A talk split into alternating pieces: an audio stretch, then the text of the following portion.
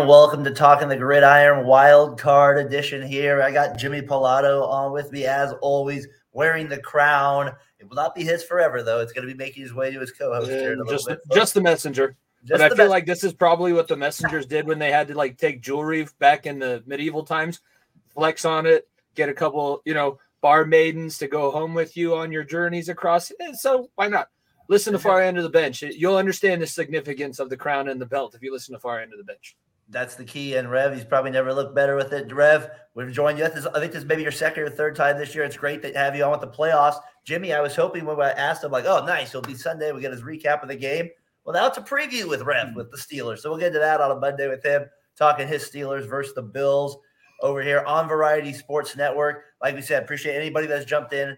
Please, halftime here, Lions, Rams, 21-17. Right now, a shootout right now between Stafford and Goff. The Lions, they're moving up and down the field right here. What's your thoughts on that? You've been doing the double-double too much, Darren. I know, been doing the basketball too much with him. What is your thoughts of that? I mean, watching that first half, remember we talked about it with C. Henry last week, was Lions going for it on fourth down. And what was it, fourth and goal on the 1 yard line, fourth and the inch line was the first down. They get the touchdown with LaPorta to go up 21-10. I mean, they don't get that, right? That's a massive swing at an event right there. So I don't know, like it paid off. It paid off right away right now. And that was a big part of this game. So this one, I'm interested how the second half plays out. And if that situation comes out again, what happens if the Lions don't get it, Jimmy? So that's my initial thought right here, jumping right into that game. Yeah, go ahead, Rev. Yeah, I'm definitely excited to see how this one folds out. Just you can tell both quarterbacks are on a mission right now. You saw Matt Stafford somehow getting booed by his old Detroit fan base as if it was his fault that they never had running backs to support him. But regardless, you could tell both on Jared Goff's side and on Matt Stafford's side. Yeah. It just kind of feels like it's like one of those situations where you see your ex-girlfriend and it's almost like you wanna stun on them, Both QBs are playing on their old teams, on Stafford's, and Detroit finally figured out, hey, this isn't going anywhere. Whereas with Jared Goff and the Rams, Jared Goff definitely feels like the Rams gave up on him. So it's almost like a game where both players kind of get this stun on their ex-girlfriends. So yeah. And they're locked in, Jimmy. They look like they're both locked in. The quarterbacks are for sure. The defenses haven't shown up yet. Maybe they got lost on the way, but they're going up and visiting Canada or whatever they were saying is right across the bridge. Both teams are playing to their strengths. The strength of the Rams is their passing game. I know Kyron Williams has been the sensation, but it is their passing game. Puka Nakua, that route that he scored the long-ass touchdown on, I understand why he is as tough to deal with as he has been all season. But then the Lions, they're playing to their strengths as well. Running backs, Jahmyr Gibbs, David Montgomery are having huge days. They're getting all three of their receivers involved, Jameson Williams, Josh Reynolds, and Amon-Ra St. Brown. St. Brown is a guy, all of these Detroit guys, I was talking to my dad about it. They've been here through such ebbs and flows. Like Frank Ragnow was drafted when they weren't going anywhere, when they were making it to the first round of the playoffs and not doing much. And now he is angering one of the best offensive lines in football. They've had some struggles, but I think that both teams right now are playing as close to mistake-free football as possible, and they're getting lucky. It's going to be interesting to see which team's luck turns first in the second half. I think that's what's going to separate who actually starts pulling away and who doesn't. Because in a shootout, that's what you're looking for. Yeah, who's going to make the one mistake? 1 inch, half a second too slow, too fast. You don't quite catch it. No, half an inch too far, too low. Don't quite make it. The inches we need everywhere around us. And what was there? There was that offside play right there. That determines your results on any given Sunday for sure. Yeah. Absolutely. Jordan, I know you're jumping on here with us, Talking the Gridiron with us. We've been everywhere. We previewed this game. We've previewed a lot of these games along the way here. You guys did tailgate this morning. Now we're kind of recapping everything. Lions, Rams, we're kind of getting into that shootout. We'll keep you updated along the way there with it. I think the one thing, too, that gets me excited is like, oh, wow, we maybe have a close game here. It's like one of them will actually have some drama throughout. I know. So hopefully we'll be giving you that drama here on Talking the Gridiron as we go. If something happens, Jimmy will break it down. We'll stop. We'll get it back into the game here. But 21-17, halftime, probably getting ready to start the third quarter here shortly. Gentlemen, that gives us a chance to maybe, for any of our Cowboy fans out there, give us a chance to kind of jump in to that right now. Jordan Love and Packers. I got your hanky for the tears, baby. I'm thinking of Stan since, because Eminem's been all over my TV screen all week. So it's okay. You know, I just drank a fifth of vodka. You dare me to drive? No, don't do it, Cowboys fans. It's not worth it. It's not worth it. Don't do that. You don't got to go jump off the bridge. Knee your TV. Break your TV in half. Take it out on the TV. Don't do anything stupid. It's just a football game, ladies and gentlemen. It is not real life. It's sometimes it's a little more than just a game. It sometimes it is, yes. Let me start with you, Rev, though. This, I mean, just because I feel like the two of us have talked about the Cowboys so much this year, so I want to get your thought, kind of a new, fresh take, like about the crappiness that has always continued with this team. And I'm thinking, no, I pick them 31-10. The Cowboys are 16. This is the year. This is the one, 16-0 at home. Packers, I'm like, they kind of. I mean, I told Tyler this is my best analogy. If you said in a bubble, whenever the streak started, the Packers after today would win the last six straight matchups. So I'd say, oh, they're going to – like the math doesn't tell you that's going to happen. Eventually you're going to win. It was set up for them to win today, Rev, and they could not get the job done as well as Love played. I mean, I don't know. You take the angle first. You want to give the Packers more love or the Cowboys more blame? You kind of got to give the Cowboys the blame. Like, yeah, admittedly, ever since like the last like quarter of the season, Jordan Love has definitely figured things out, and the Packers are the youngest team in the NFL trying to put the pieces together. Well, the Cowboys, that you look at the offense, which really struggled to put any pieces together. Him and C.D. Lamb were not on the same page for basically the entire first half, and then they figured things out a little bit in the second half to at least say, hey, we put up 32 points. You can't blame the offense. However, on the defensive end of the ball, something that heading into the year the Cowboys were hanging their head on just ultimately didn't show up. The secondary, in which the Cowboys take pride in, a lot of the times when the Cowboys blow teams out at home, you can rely on the fact that they have a good secondary on paper. So when teams try to come back, they rally up the interceptions. The secondary gets a shot. But today, Romeo Doubs put Stephon Gilmore on a poster, and the pass rush was non-existent, and just Green Bay just put up numbers on him. And it's just disappointing for that Dan Quinn-led Cowboys defense, which they usually hang their head on, to be exposed, thrown all over, Aaron Jones having the day of his life, and just for them to get picked apart the way that they did. Like, there's no excuses this year. They had enough talent. Sure, Trayvon Diggs went down, but you got an all-pro defensive back on there, you know, stepping up from the bench, and Deron Bland. So they literally had no excuses. They're just as talented as they've ever been, 12-5 for three consecutive seasons, yet they still flop. And I have up on the screen right here just a little idea of the secondary play you're getting at moments in the game. What they call in the biz, booty butt naked open. That's a pretty wide lens there. And I see two Packers helmets. I don't even see a Cowboy helmet in the picture there. They're all along the sideline. See, right here. Yeah, they're all watching him run 50 yards downfield free. Right. Yeah, Luke Musgrave's in his own area code right now compared to everyone else. That's the play in Madden where you're like, I'm just so pissed. I'm getting beat all day. Engage eight. I'm going. We're doing. Yeah, we're doing all that. Like, thank you. Yeah, exactly. Yeah, I'll throw this one that far, and he didn't. He didn't throw it as far as he needed to, but since Musgrave had nobody there, he literally stopped. Did like the outfielder? I got it. Okay, you I got you on that play. First spit take of the night. That's great, Jordan. What do you got of that? We'll get the Jimmy's takes on it. What did you think of the game here with Cowboys or Packers? Which one gives a little bit more of the love or hate for the Cowboys more on this one?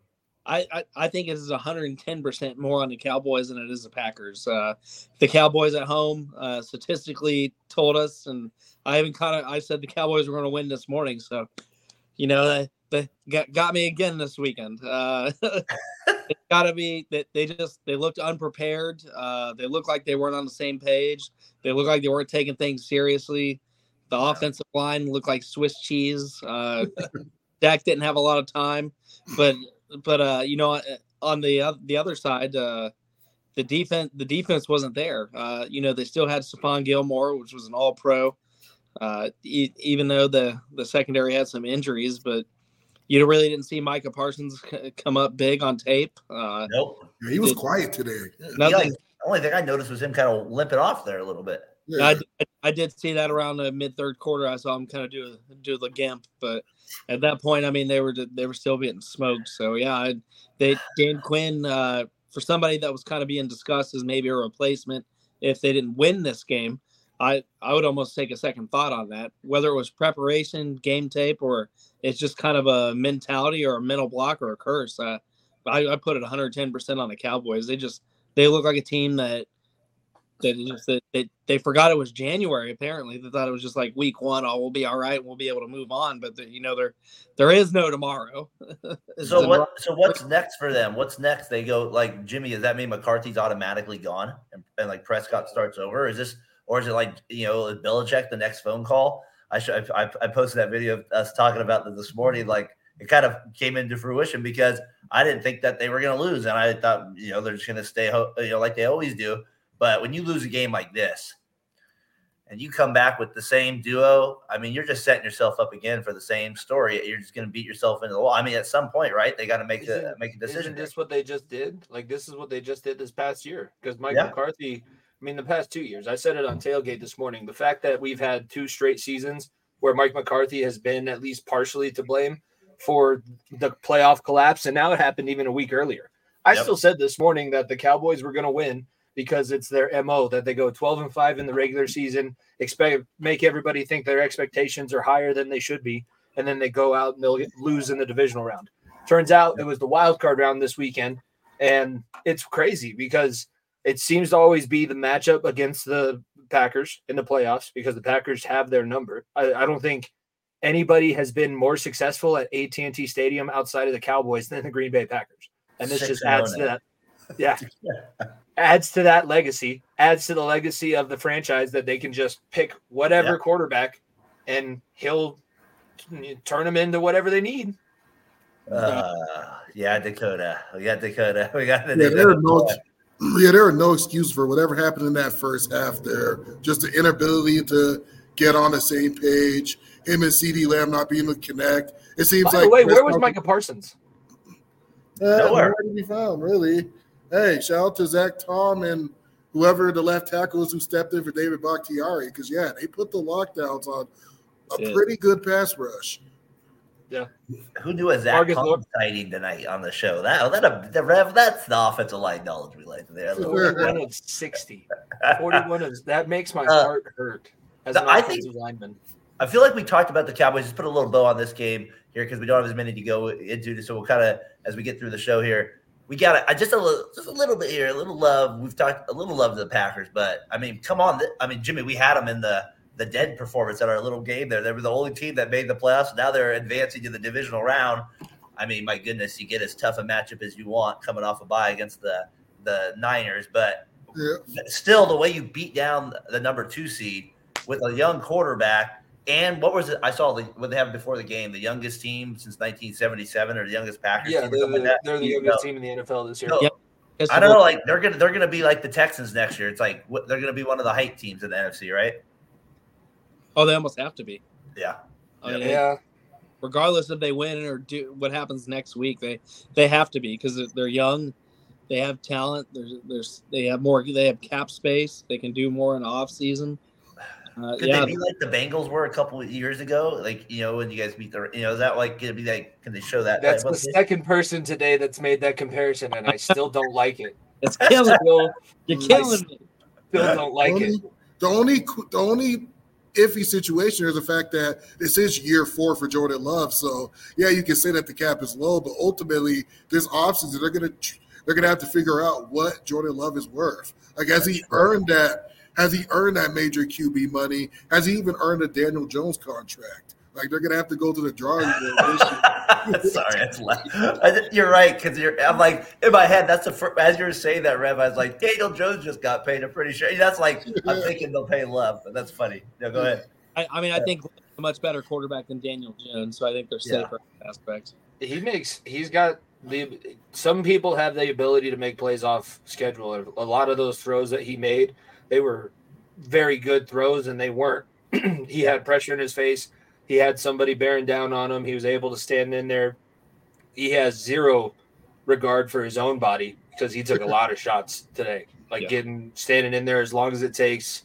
I just don't know. I want to give them as much credit as they deserve because they deserve it. And shout out Jaire Alexander, because when you talk as much shit and behave the way that he does, you have to be able to back it up.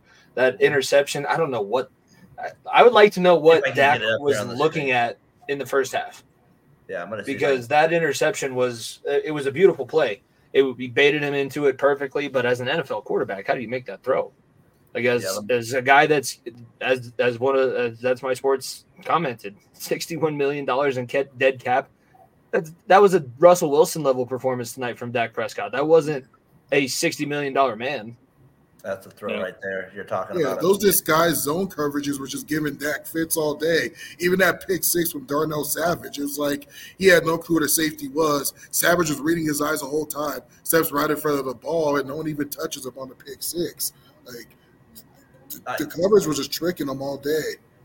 And then the pick six was like the other one was like just a walk in the end zone. That one too. Mm-hmm. This is a name I love. This little Donald Driver. That's a name I haven't heard in a while. Well, it's been a while since I heard that. That's an old school Packers name wide receiver. There, he was a beast. Isn't that the guy in the broken leg Matt PS? Oh, that was Greg Jennings. Oh, okay. I forget how many actually decent receivers the Packers have had. The Packers receiver that always stood out to me first, just because. It was Antonio Freeman just because of the. It was always that Monday night game where like catch. Freeman. They had Javon Walker for those years. Javon Walker, Jennings, right? Jordy Nelson. Year when he took the kick return back and he did like a little half flip and then landed on his feet and took it in the end zone. Kind of Jerome Simpson-esque. That's what caught my eye on Jennings. Yeah, Driver, good caller. That's my sports with it. So Packers, they move on to play.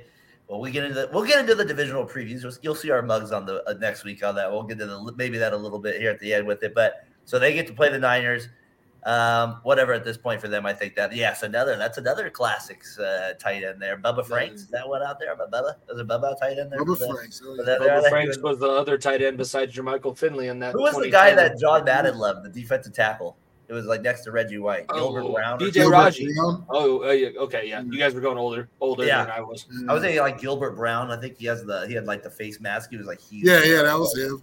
Yeah.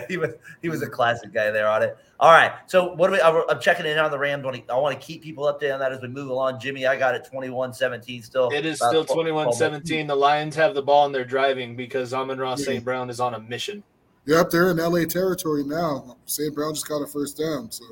Well, we talked about that Lions offense being able to out physical the Rams, right, Jordan? And that maybe that happened a little bit. We did a little bit, but right now, I mean, the Lions look like the more physical team right now, both on the ground and in the air. So, they're impressing me. We always knew they were physical. I mean, both backs were close to 1,000 yards, but right now it's these receivers. I mean.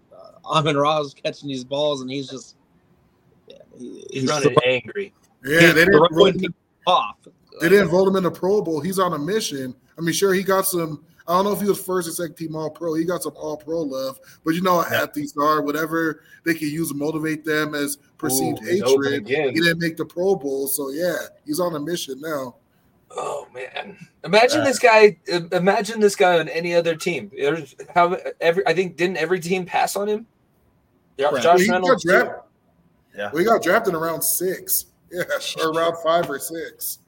It's crazy. Some of these guys. It was funny. I was looking whenever I listen to the guys' lineups when they announce them. You know, especially on Sunday night, like where they're from. I'm always like. Because you always think like the big colleges, and you're like a lot of them are like TCU or like but they're all spread out. It's not like these all dominant teams usually. And you're like it's crazy even at the NFL level. It's like you just it's all about do you fit the team, do all that. So all right, so let's get to the next one here, Pat. I feel like Cowboys. How about them? Good them night. Boys. Yeah. Well, how about them? We'll give you a little tip of the cap. Add to the tally of however many Cowboys fans got Super Bowl champion tattoos. Jimmy, if I add it to the list, if I had the time and the want to, I'd go back to every episode where we said, yeah, I don't trust the Cowboys. And then edit every time we could probably have 48 seconds. Of just I'm pretty that. Sure I said we said that last week. Who is the team most likely to get upset? Yeah, Dallas Cowboys. All right, let's get to the other team in Texas, though, played a little bit better, guys. I know you guys talked a lot about it this morning, so I just want to maybe we'll kind of take a different angle at it than you guys went at it this morning when you talked about it with Brandon on there. I want to kind of, Rev, I kind of want to look at it from, I mean, we talked from what the team is saying about CJ Stroud. Like, that's to me what matters. Like, when his coach is playing, DeMeco Ryans is as charismatic a coach you could play for. I would think that you'd be jacked up to play for somebody like that. Just the energy he's bringing, especially when your team's winning, and the faith he's putting in this player as CJ Stroud, saying he's the reason we're here and we're in this position. And you look at some of the throws I'm going to get up on the screen here in just a little bit. I mean, the thing I like about the Texans, even though they miss a few of them, Rev, they really take shots with the deep ball. Yeah, I love the fact that they trust him so much. And you look into how things were going heading into this year, you're thinking, okay, maybe Tank Dell could turn out because, well, he looked good like during the Senior Bowl and things like that. He gets injured, so that's another blow. You got Robert Woods, who's starting to get a little older, Noah Brown, who was a guy they just picked up from the Cowboys, John Mechie coming off from, I forgot what type of cancer he had that kept him out from last season, and then Nico Collins, who never quite lived up to his potential yet. Like, this is not necessarily a top 10 receiving group we're talking about right now. And CJ Stroud comes in, is handed the tools that he has right now. Like, imagine CJ Stroud with Brandon Cooks and C.D. Lamb. He wasn't given that. But regardless, he stays calm, he stays composed, he makes the throws, and the moment just doesn't seem too big for him, which is impressive for a guy that young. Like, you saw that in the Georgia playoff game the year before. The moment is just not too big for him. It is not I know that's what you're going to say, Jordan. It's not that he played at Ohio State why he can handle big games. You know why he handles the big games like he does? Because nobody that's a rookie quarterback in the NFL has prepared the way that he does and constantly seeks out advice from other people around the league, other parts of his team. I'm pretty sure he sits in the defensive back meetings each week to try and talk with them, both giving them pointers about what he's looking for when they're trying to disguise coverage, and then they're giving him different things, different keys to look for. Also, like the plays that we're watching, that first touchdown to Schultz, that's the second one it's pure scheme. And he knows where the guys are going to be. He's throwing they're anticipatory throws. That's a guy who's watched that play out 1.5 million times, both on screen, in his head, in the VR headset, on the field. This is a guy that takes no day off for his preparation. That's why we never see him get rattled, because he knows that he's seen about everything that another team can do to him every day over the past however many days that he's had to prepare. I think that's what is missed about CJ Stroud. It is, yes, he has big-time experience from where he played college football. He was in the college football playoff. But this is not this CJ Stroud is so much different than the CJ Stroud that was in Columbus. This CJ Stroud whoops Georgia, even with the rosters the same. If CJ Stroud was as mature as he is right now, this is the biggest surprise to me since I've been doing broadcasting, radio, podcasting. I did not expect any of this. I did not expect this level of success from him. He is single-handedly turning around this narrative about Ohio State quarterbacks because of what he's been able to do. So those guys are benefiting from him even more. This is something that shouldn't be. That's a good one. That was my favorite play. I should have stayed on the couch. I should have stayed on there. I had Logan in here. This is how Browns feel. I know you're a Cowboys fan, so that's why you're next to it. This is how Browns feel, though, after a game like this. They need help. I was telling Doug when I was doing I did the basketball show with him after the game, and I was like, man, this is how franchises are. Some of them just can't get out of their own way. And like at the end of the day, maybe we just put too much stock into Flacco. What? You know what I mean? Like maybe we were like, Flacco's this, he's that. I mean, he throws those 2 pick sixes back to back. I mean, do you guys think real quick on the Browns, like, was it Flacco's game, or was that just more Stroud was just a stud and Flacco couldn't keep up?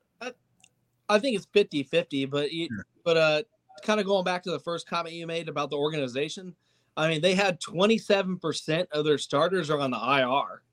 That's true. And they still got it done. 5 different quarterbacks. I'm not taking away credit from that. I'm more just saying if we take that to the next level, which is playoff success as a fan, like you guys struggle with the Bengals, like Jimmy said. I mean, a tear on AFC Championship Sunday, that's not normal. Like that's because it doesn't happen. So as a Browns fan, that's where they're at now. It's like you get a little taste. You get a little taste. Yeah. And it's like not ripped out of your heart. It's ripped out because Joe Flacco's your – you know what I mean? That's what I mean as an NFL fan, because it's a grind. You're like, okay, I got to wait all the way to next year now, and we'll see what happens. You know, so I don't know. Is the defense going to be as good next year? So I don't know. We'll see. Yeah, and well – Flacco does have to stomach some of that blame, in which he looked good for about a quarter and a half and kind of sputtered away. However, something needs to be said about this top five defense that gave up under 200 passing yards a game and was so stout all season. And the majority at home. Their two starting safeties were out yesterday. I mean, that to me, I mean, that showed. Look at what happened to the Bengals all season. Two starting safeties walked in free agency, and we struggled all year to rebuild it. Two starting safeties go out in a playoff game. That to me, that's pretty big. You're losing your main communicators in the secondary that keeps everybody in line. That's a blow, definitely. But then on the other hand, you still have your Denzel Ward and your Greg Newsome one-on-one with the Texans receiving core, which I don't think anyone had an idea. In which also them on the other hand not having Tank Dell, which is also their second leading receiver all season, in which. You know, teams are dealing with their blows. I mean, this Texas offensive line has been battered and bruised all season. Like Kendrick Green getting hurt. We didn't really see much of – trying to remember the other – well, either Kenyon, the guy that they drafted in the first round, or Kendrick Green. Like, this was also team shuffling quite a bit here. And ultimately, you got Myles Garrett, your first team All-Pro candidate, a good chunk of the rest of the defense coming back and healthy at the end of the year, and they got gashed. I think if you're a Browns fan, it feels a little bit more demoralizing. Like the way that game went out, 45-14, it wasn't really even a battle. And then those two pick sixes that happens with it, and then like just the deep bombs, like they couldn't fight back at that point, and they were done. And what was it? I think Jimmy brought the defense on the road, right? Like that's not it hasn't translated. That was the one spot they weren't able to kind of keep it going was on the road, and the Texans. At the end of the day, if you were a Browns fan, you're like, what team would you want to play in the playoffs? I would have thought this is the team you would have wanted to play. Maybe I'm wrong, but you know, Steelers. Yeah, I mean, maybe that's the team I'd rather play. But maybe it is Red Steelers that we'll get into a little bit later here in a little bit. But I don't know. That was the most interesting. It wasn't the most interesting game to me going into the week, but I picked the Texans on that one. I did get right. Finally got one right, but. It was more just because of that Browns mojo. It's more like there's something I believe in those things that the Texans were able to overcome it. Well, Jimmy, I'm with you a little bit. Maybe we got to start counting. Mojo. Maybe rookie QBs don't matter anymore. Who knows? That's part of it. Maybe that doesn't matter anymore. Those rookie QBs. Come on, buddy. You got to get into it. I'm not going to say that because then it's going to feed into your co-host and his delusional. His delusional quest to try and get everybody else to take Brock Purdy seriously, even though he's got the best running back, tight end, left tackle, receiver, defense, breaking news, GM. What else can they have? Exactly, he's got everything that he wants on his team.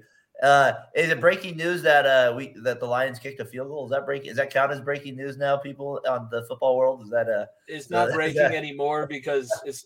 It's not breaking anymore because it was the last one, and now the Rams are driving on the other end. I know, we got that. So now they're moving the ball. They got a chance to tie it up here on seven. Oh, as we're looking into, we're getting close to probably the Lions' defense is not good. They're just not good. I don't know what anybody was expecting. It's improved, but yeah, there's still it's improved, but it's not Stafford and McVay proof. That's for sure. Yeah, definitely another edge rusher to compliment Aiden Hutchinson can help. Definitely. Yeah. Do you think a lot of people just look at it good because of Hutchinson? Just that name or something like that? Or just because they got to the playoffs and they're physical? I mean, we'll see what happens with them. But, so they're 24-17. What are we at? Third quarter here, 4:23 left. They got the ball in the red zone. Jimmy will keep us updated here if they get in the end zone here soon, and we'll let you know, tie it up. We have a tied ball game going to the fourth quarter. Is that possible? Is that humanly possible to happen? Logan, yeah, we'll get into that later, Logan, just to let you know here. Go ahead, Rev. Oh, no, I'll just say it looks like it, bro. I don't got nothing. Yeah, no, I got you on that. All right, so we talked that. All right. I've never – out here, 40 – it got as cold as 45 degrees out here in Northern California where I live. But around the rest of the country, it sounds like – we're in single digits over here. But around the rest of the country, it sounds like it was hell. And so it was -5 when we had the other night there with where we had our guy, everybody like just freezing out there in Kansas City. It kind of just felt like all the cards, like any worst case scenario for the Dolphins could have happened, right? Everybody going down with injuries. Oh, yeah, we're also going to throw – you can't even have a Teddy Bruschi in the stadium at you. Like, nothing can happen at the game there, and they still get the win there. The Chiefs look great. Jimmy, what do you make of a game like this where it just felt like – it's these games are weird to me where it's like the Dolphins had kind of – it felt like no chance because of the weather situation a little bit. Maybe I'm wrong. Maybe the Dolphins need to show up a little bit more. But what did you make of it? There's nothing – I mean, the weather made it I feel like all the weather did was slow the Chiefs down a little bit more, even though they still kind of boat raced them and beat them up by almost 20. Yeah. This was the same team. This was the same team that we've seen over the years. Like last year, the excuse was we had a backup quarterback. I said that this morning too. This year, what's the excuse going to be? You have the quarterback that you've tried to build around. You have the coach that you brought in to help and whisper to this quarterback, and he's funny. He's funny. He's nice. He's trying to be all this kind of stuff, but it doesn't translate, and it didn't translate. They were fraudulent. You did not beat more than one team with a winning record.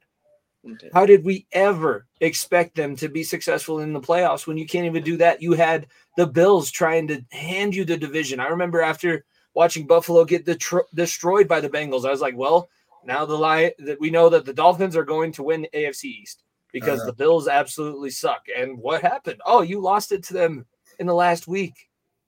And I'm with you on that. I feel real quick here. Shout out my wife. Okay.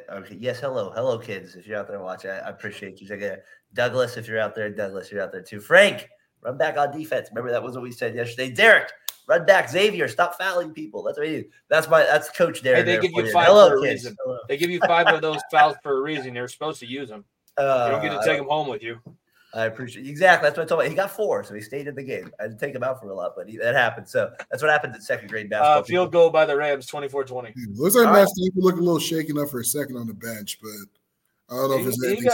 Was that Stafford's finger from earlier? Because that one was he just took a shot to the ribs as he was also getting sacked by Hutchinson. He got hit by Hutchinson. It wasn't a sack, but he got hit. Yeah, that's what I meant. Now. He got hit pretty good. Right. He'll be back.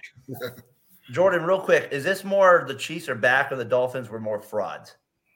At 110%, I said it this morning. The Dolphins were frauds. Okay, so just 100% frauds. All right. I'm gonna retread Jimmy a little bit because one win over 500. Your coach is a locker room guy, not very serious, and it kind of showed in this playoff game. So many times they were in third down situations, offensive line penalty after penalty, pre-snap error after pre-snap error. They just put themselves behind the chains all night. They looked totally out of sync. They really didn't change the playbook that much. We're throwing passes east to west with defenders clearly not being fooled. McDuffie's right there about every time. Just totally looked undisciplined. Totally didn't look ready. We can say, home field advantage, but at -30 degrees, both quarterbacks are playing in the same thing, and both quarterbacks had totally different results. And to me, that came down to coaching and exactly what we saw Miami do all year. I think we got fantasized in the game. They scored 60-plus points. They had speed. We were all excited. It was the Broncos. Look at that. And, I hate the Broncos. I want to make sure it was 70. We were fooled. They pulled the blinds on people. They gave us snake oil all season long, and a lot of people thought what they were putting out. But I still think Kansas City's going to struggle, but it's more on Miami.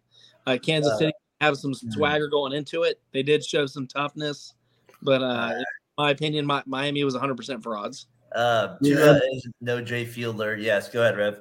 Yeah, and before the game, basically what Kansas City did was go over to Isaiah Pacheco and say, well, it's going to be negative. This is your game, Isaiah Pacheco. Just run loose like the angry, wild man pinball of a running back you are and just run all over these boys. And that's exactly what he did here. Like, man, Miami at times you just saw defensive players kind of going around blocks kind of timidly, you know, arm tackling and stuff like that. And you're not going to survive trying to arm tackle a guy who runs with the intensity of Isaiah Pacheco. And basically, KC ran all over them. Something that you got to be encouraged as if you're a KC fan is the fact that the offense was moving the ball, and it wasn't necessarily because of Travis Kelce being the main kind of go-to guy. It was really a big game from Rashee Rice and Isaiah Pacheco, kind of your second and third in command. And they stepped up after a kind of pedestrian game from Travis Kelce. I want to get some of the comments here. We'll get back to that real quick with it. As Rev, I have it up on the screen just for people to know that. Just real quick, the chip play of the helmet coming off. I'm not sure if you guys have ever experienced that in the cold out there. Shit, damn it, really? It's the same thing when Nike saw Zion almost blow his knee in their shoes. Like, damn it, you know.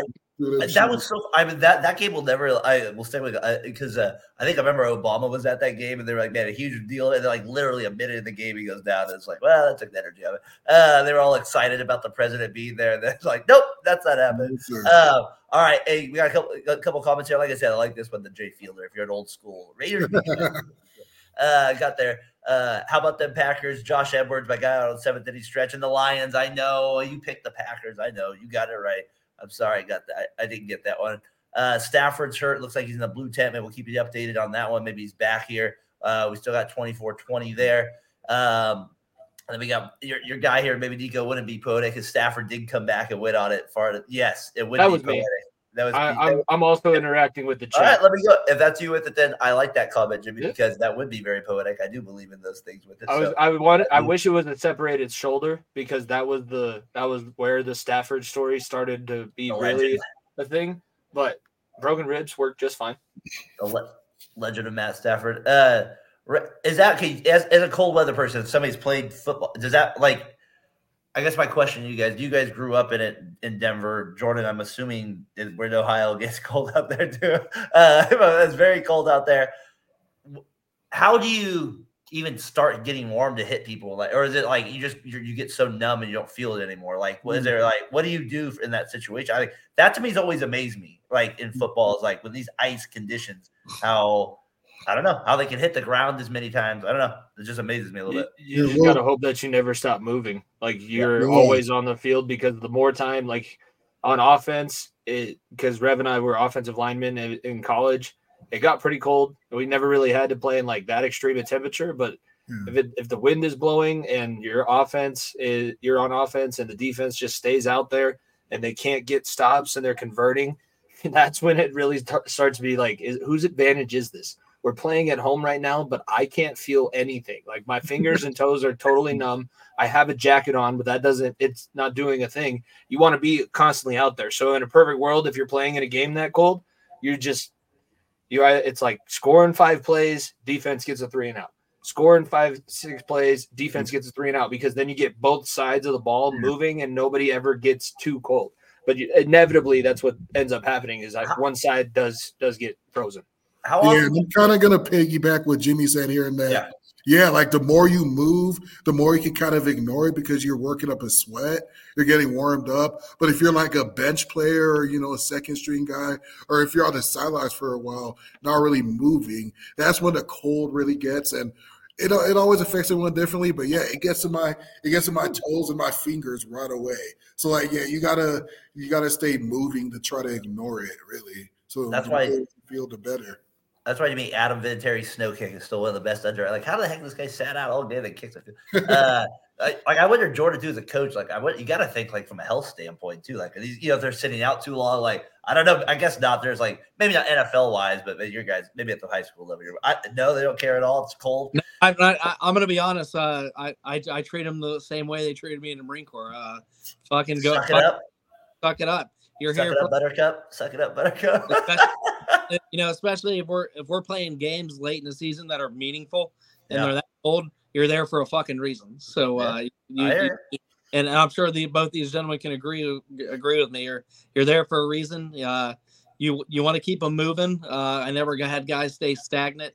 Always cared about their feet. Always checking on each other, stuff like that of nature. Do a push-up, man. Warm up. Seriously, do some burpees. Run a mile. Jump in place, run in place, do something like or go the Mark Schlereth technique and piss yourself because it is warm.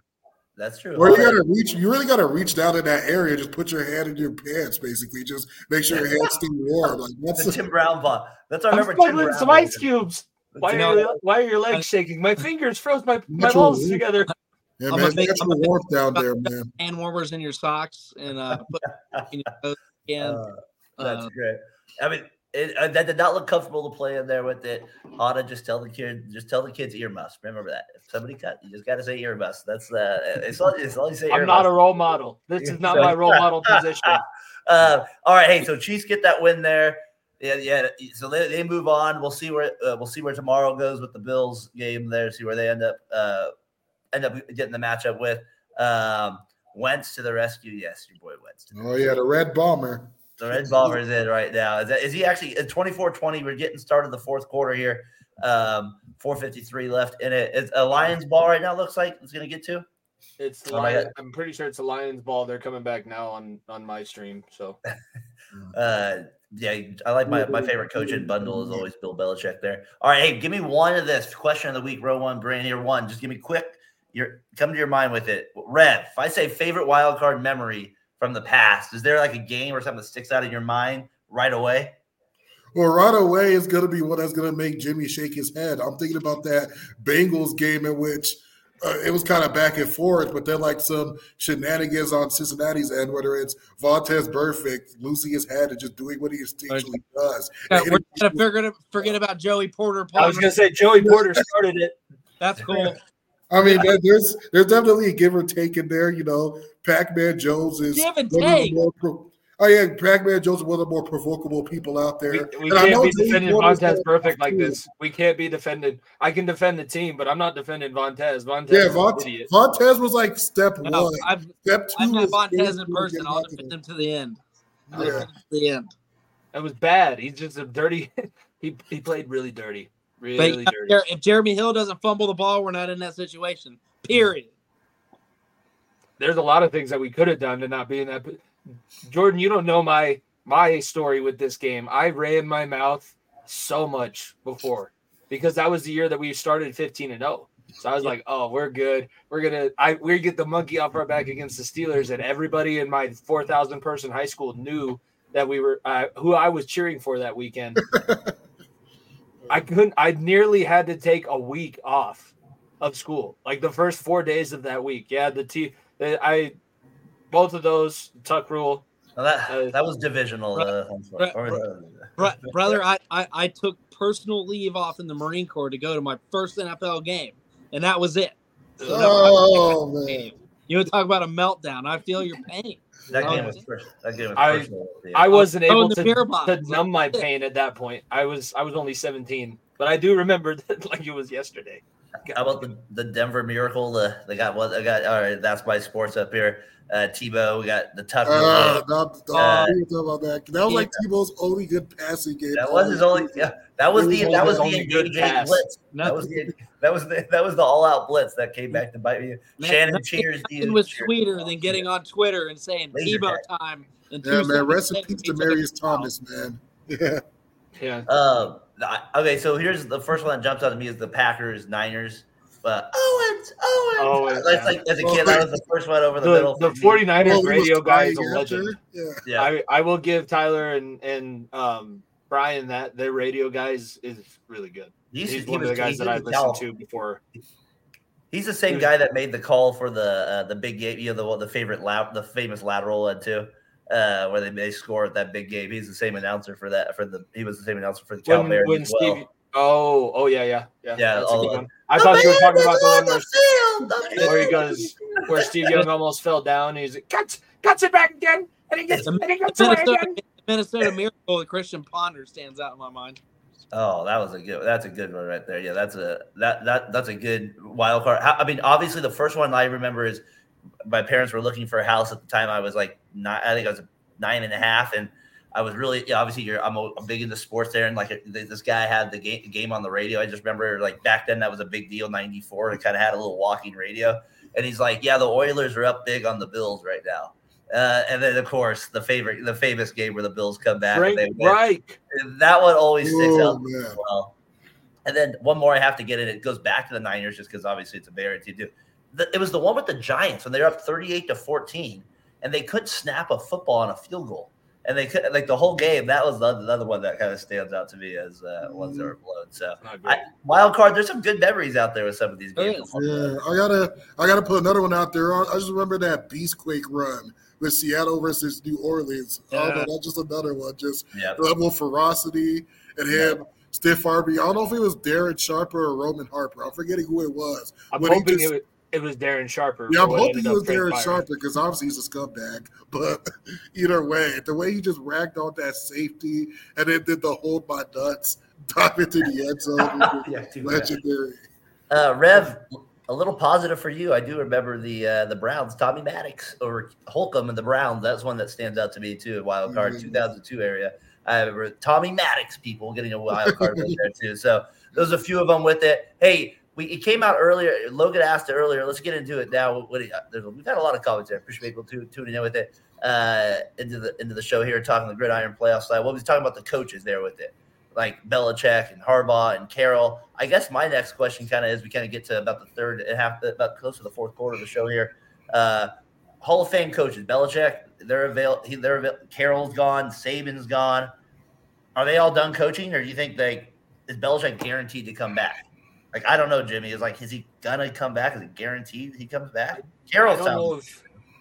I don't know if any of them are guaranteed to come back.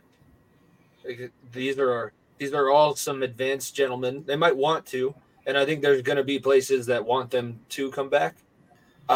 Saban's interesting to me because it seemed like he was involved in the hiring process of his successor. Yeah. So maybe he stays down there as more of an advisor because that might've been how they talked to, like, okay, you can retire, but just stay on as an advisor because we want to make sure the program doesn't, what you built, we want to make sure that we can keep the infrastructure in place. So I don't know about that whole thing.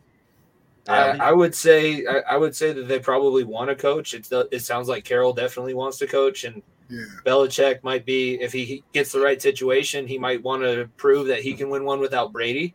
But honestly, out of those three names, I'm not really excited about it. If I was a team that was in need of a coach, I wouldn't be looking for.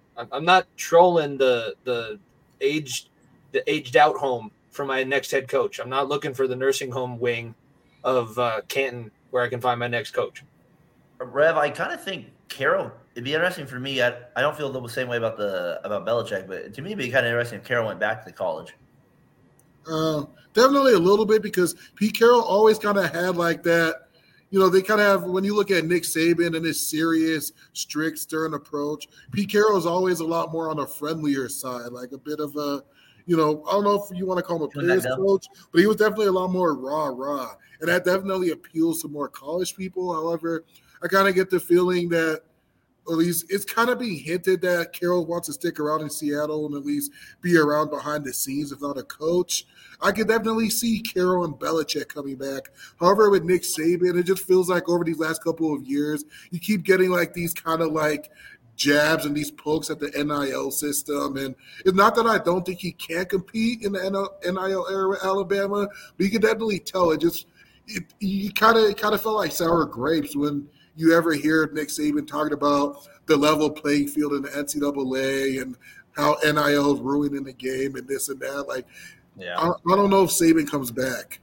Yeah, I think he's done. I agree with you on him. I just kind of found it funny that all three kind of hung up the hat, like within, like, what was it, 2 or 3 days? Maybe Carroll didn't choose to, as he said. Not enough football people were making the decisions there in the room. That's what he thought overall. These guys were all in their 70s. They've been around a long time. I don't know. I know, like, some of our Falcons guys, they said they might be able to make it. Tired of this, Grandpa. I mean, the Falcons have been intriguing. Belichick. I've heard things with that. I don't know. I think it'll be interesting which one maybe comes back. Jordan, any final thoughts on those guys? I think out of the three that we're discussing, I definitely think Belichick comes back first.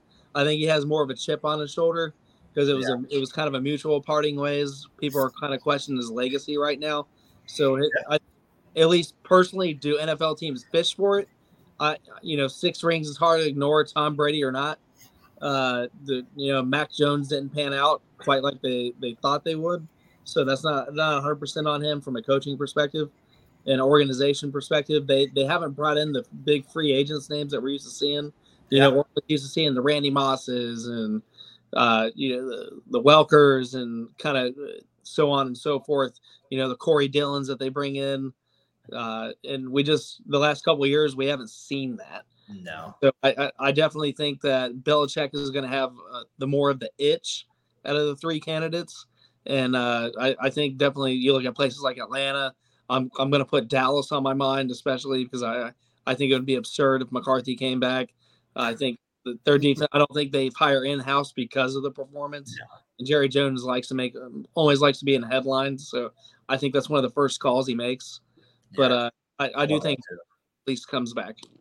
I think with the LA Chargers right now, that's another spot in which Mike Belichick. I think in a situation in which you kind of have your established quarterback, but you might want a defensive-minded coach to fulfill whatever holes you have on the defensive end. And that sounds like where the Chargers are at right now, even though this season showed that they're maybe a little too dependent on stars and need more depth overall.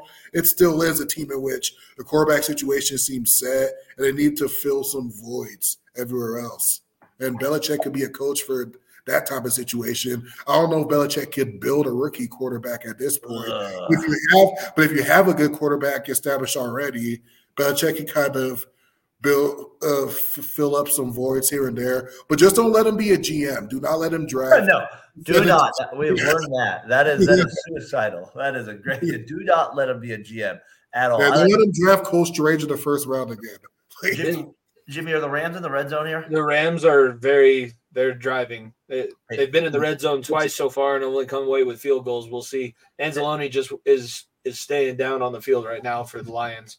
So we got 8:40 left, something like that in the game, in 9 minutes. 8:22. It's third down and it's like third down in 10. Do you think the Rams would go for it in this situation? I think they'd kick a field goal to go 24-23 if they don't get it. With the way that they've been able to kind of slow down the Lions' offense, they might be kicking the field goal. McVay's a little bit more conservative than Dan Campbell is. So I mean, 2 field goals, you win the game. So I think you got to go there with it. That's the way I would do it. What do you guys think of Mayo in New England? I think it's a fine. We'll see how he does. I always feel like these coaches are in tough spots when they go to situations like this, and so we'll see how Mayo does. Good thing for him is that he's not following a ton of success. He's been the guy that they've had decided as the successor for a long time. That's why Josh McDaniels left as many times as he did. As much as Belichick liked McDaniels, he was never going to be the successor. It was always going to be Gerard Mayo once they brought him in. Yeah, no, for sure. And that's my sports. Those guys work at my local grocery store. No, who are those guys? But the wide receivers there. Sunday night here. So we're in the red zone. Jimmy will keep us up there. That's it. All right. Let's get here toward the end of it. Rev, who you got? Maybe we got the Steelers. Number 7 seed. We moved it. The weather, I mean, it did look a little tough. It looked like it might have been hard to catch a ball out there today in Buffalo. There are flashbacks to last year. So 1:30 Pacific Standard Time. The game kicks off tomorrow. 1:30 lunchtime out here, people. A little late lunch, I guess. We go number 7 seed versus Buffalo. Can another number 7 seed do it, Rev? How do you feel about this game? I got Bills, Steelers, both came up late. They came up the last little runs here to finish the season. Buffalo, I'm a 10-point favorite. Rev, how are you feeling about this game as a Steelers fan?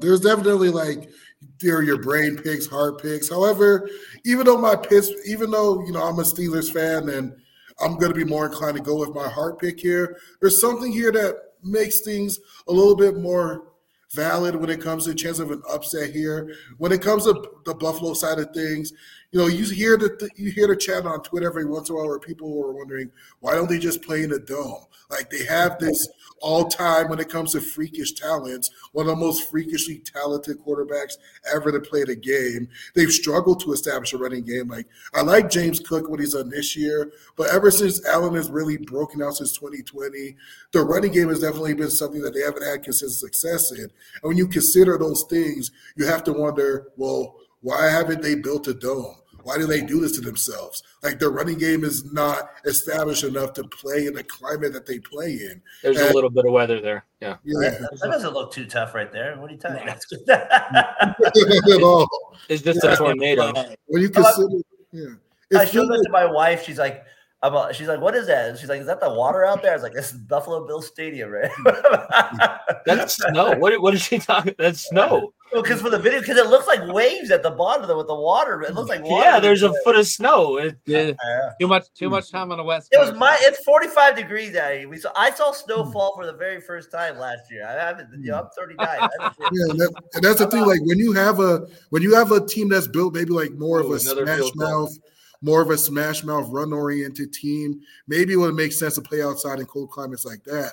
But when you have a high-powered, high-flying, pass-heavy offense, but you're playing in those temperatures, like, it's probably – they should probably suggest at some point soon moving into a dome to make things easier for Josh Allen. And then you also have to consider the fact that he can be mistake-prone because they rely on him to do so much, whether it's 60 degrees or -10 or whatever it is. They're going to have to rely on Josh Allen to chuck up a lot of passes in this situation. And I don't know if their running game is as established as what we've seen lately in Pittsburgh with the double-headed monster Jaylen Warren and Najee Harris on the other hand, and what they've been doing in the latter half of the year where it feels like they figure out the identities of maybe you want to go east-west and use Jaylen Warren as a receiving back. Najee Harris, you're 240 pounds. Stop trying to cut to the outside. Just run downhill. And that's been working a lot lately. So if the running game kind of slow the game down and Josh Allen has one of those 2-3 pick, like the one he had last week where they got to the red zone and he threw 2 picks in the red zone. Like, this is one of those situations with as mistake-prone as Josh Allen is and with the circumstances of the climate and the weather, like, this is one of those games where I wouldn't be surprised at all if Pittsburgh pulled one out. Like, I'm confident.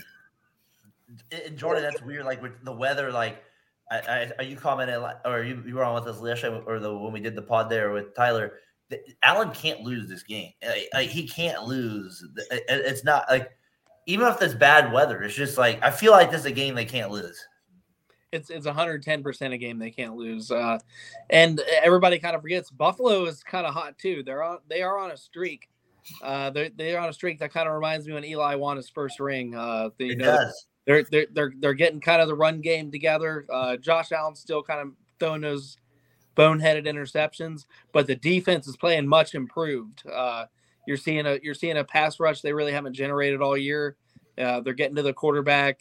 They're kind of being solid against the run. The secondary is still kind of spotty at times, but they kind of have a more of a complete package, and it's kind of their version of what the Cowboys game was earlier. They for their legacy to move forward, they cannot lose this game. Josh Allen cannot lose this game. He's got to prove his worth. He's going to lose the locker room completely. I don't think Stephon Diggs hangs around if they do lose this game. I think that's kind of a bold prediction. He's going to force them to kind of trade him. I think there's just too many things going south if he doesn't win this game tomorrow. The Steelers are still kind of I'm not totally bought on them. No TJ Watt. I think that's going to play a huge factor. Yeah, that'll be a hit. Come playoff football. It's going to give Josh Allen more time in the pocket. He's going to be able to do more things than he would with Watt there. So my guess is the Bills. I think the Steelers are going to bring it. They're going to play smash mouth AFC North football. As much as I hate to say it, but I think the Bills get away with one. I've got the Bills fans. Look how crazy they are out here. They're helping shovel the snow or whatever you call this, riding the wave. I don't know what you guys do out here. Yeah, man, I'm guessing a few beverages might have been involved this day to be able to have a shirt off there. And that stuff. Just a few. I'm sure he is sleeping well somewhere in the snow. Hopefully he's alive if you have one of it. So if he had it, he's alive out there. He's dead. He's dead out there. Dear God, he's dead. I saw that. And Buffalo Bill fans are built a little different there. So, Rev, I'm looking forward to the game just because the Steelers have a way. But we've seen this before in the playoffs where they've get blown out as the seventh seed as well. So, Jimmy, you're going Bills, I'm assuming, too? I will never actively root for the Steelers, but I do think that they're tough enough. Obviously, like I can hate the Steelers, but I can also acknowledge what they are. And the reason why I hate them as much as I do is because they're successful.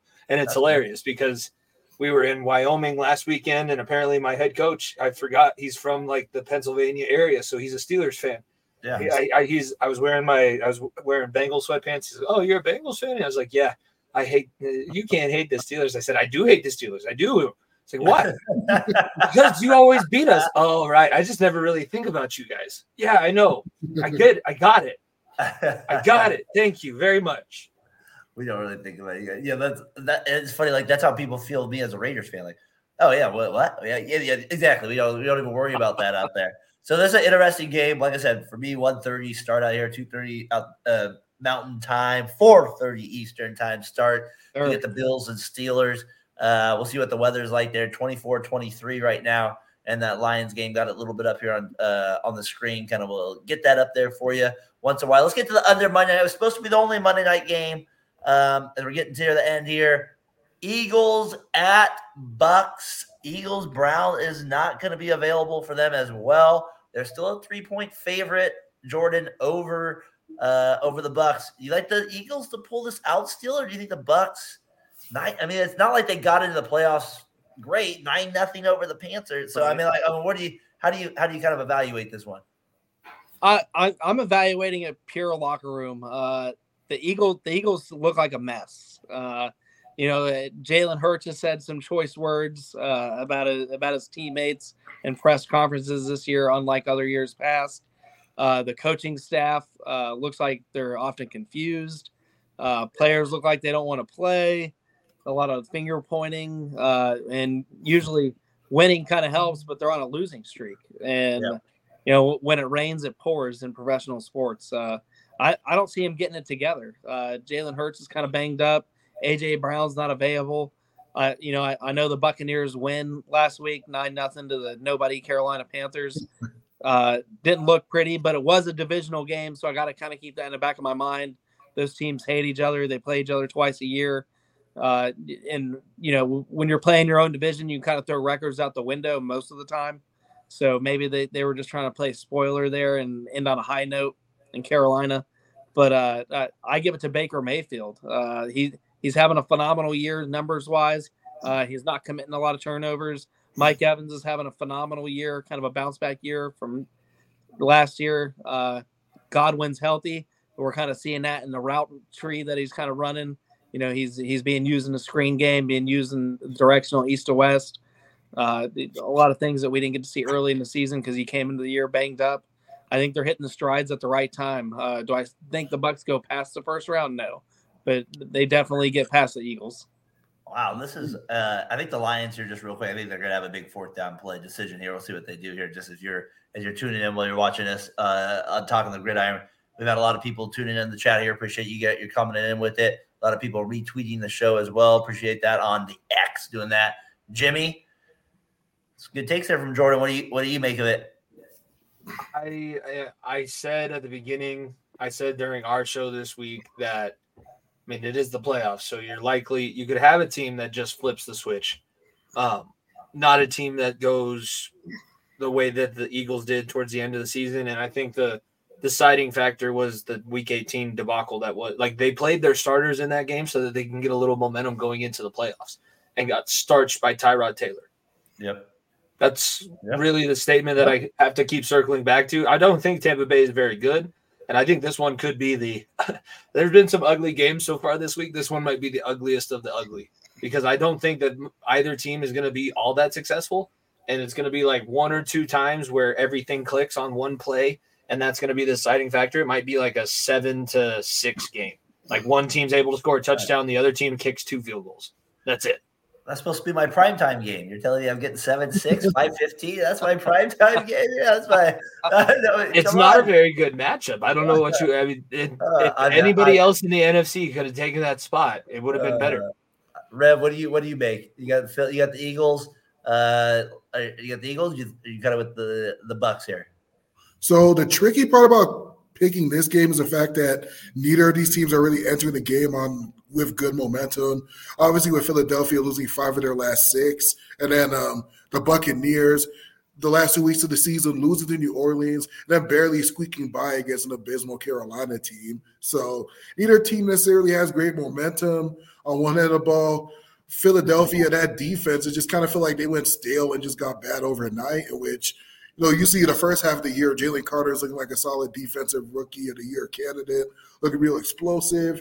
Pass rush is solid as it should be with Josh Sweat and Hassan Rack and the guys that have a rotation. Second half comes around and it's like Darius Slay and James Bradbury just got old overnight. They can't cover to save their lives, which is a nightmare considering you're going up against Mike Evans and Chris Godwin on the other side, and this is the time in which the coverage has looked worse than it's ever been, despite the fact that they made a move for Kevin Byard. But it seems like that hasn't really helped, if anything.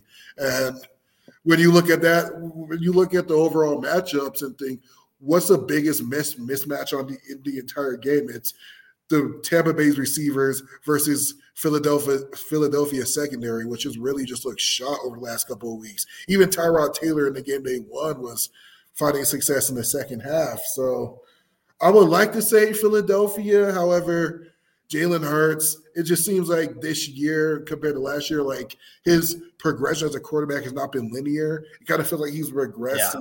Yeah. I like that. Yeah. I feel like he's kind of regressed a little bit when it comes to like his ability to be your pocket quarterback. And how much of that do you think is on the coordinators changing? Oh, yeah, you definitely – both offensive and defensive coordinators changing, which seem to have affected him. And I would like to think that like this Philadelphia team, even without A.J. Brown playing, has too much talent to the point where I think if they could at least put things together and have like a B game on the offensive side of the ball, and then the defense do just enough to shut down the running game and give up a play here or there, they can squeak out an ugly matchup and perhaps lose in division. So I think Philadelphia, their offense kind of gathers it together enough to get a victory here, but I don't think they win another one past wild card. And it'll be interesting tomorrow, like with the Baker take. It'll be like I feel like if he gets a win tomorrow over the Eagles, that kind of elevates him to it. Not like a special level, but just a different way people I think look at him. Even with them struggling, I still think he gets a little love in the media. I don't know, a little bit more for a little bit here with it. All right, last part of the show here with that. I got it. Kyrie, what do you got? Kyrie Williams might be injured, but now Puka Nakua is going up the sideline. The Rams are going to probably take the lead on this drive. If I was a betting man, they're on the 40-yard line. They started at the 4-yard line and they just made it all the way out to at least midfield. But the Lions cannot cover Puka Nakua. Okay, I see the play now. What's he got today? He's got 181 yards. All the yards. 181. He's just a beast. Hey, he might be this real quick. Then we'll get out of here. We can all watch the last 4 minutes of the show here, Talking the Gridiron with it. Game ball of the week. I got Jordan Love just because I just thought how confident he was in the game today. We talked about it enough, but he's my game ball for the week. Jimmy, you got maybe a game ball that you want to give? Just I know we still got a couple games tomorrow, but just somebody that maybe stood out to you.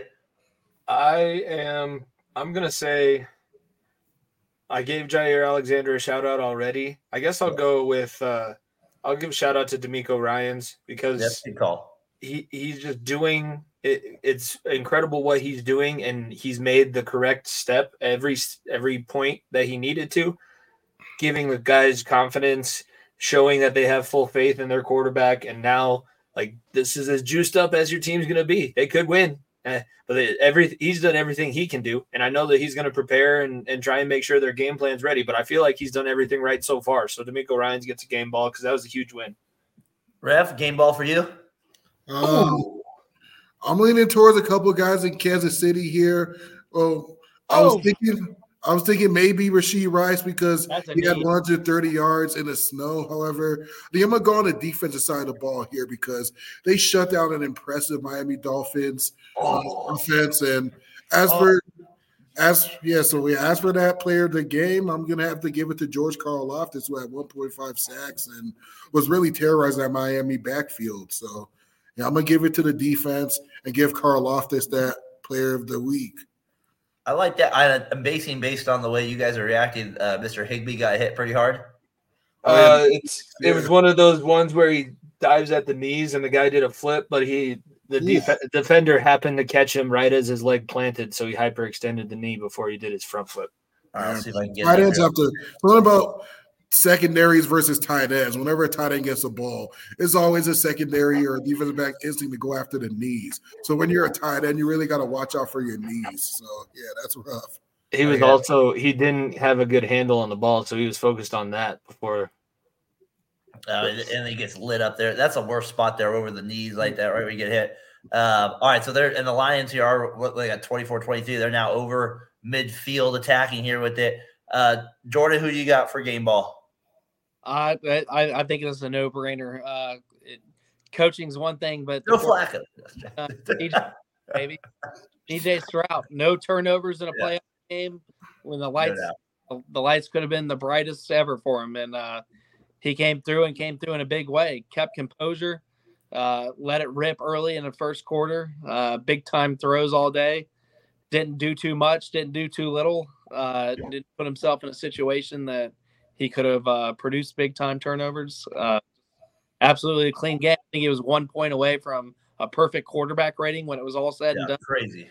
And he didn't even get to finish the game. Case Keenum came in and did some cleanup duties. So, yeah, I got to go with C.J. Stroud.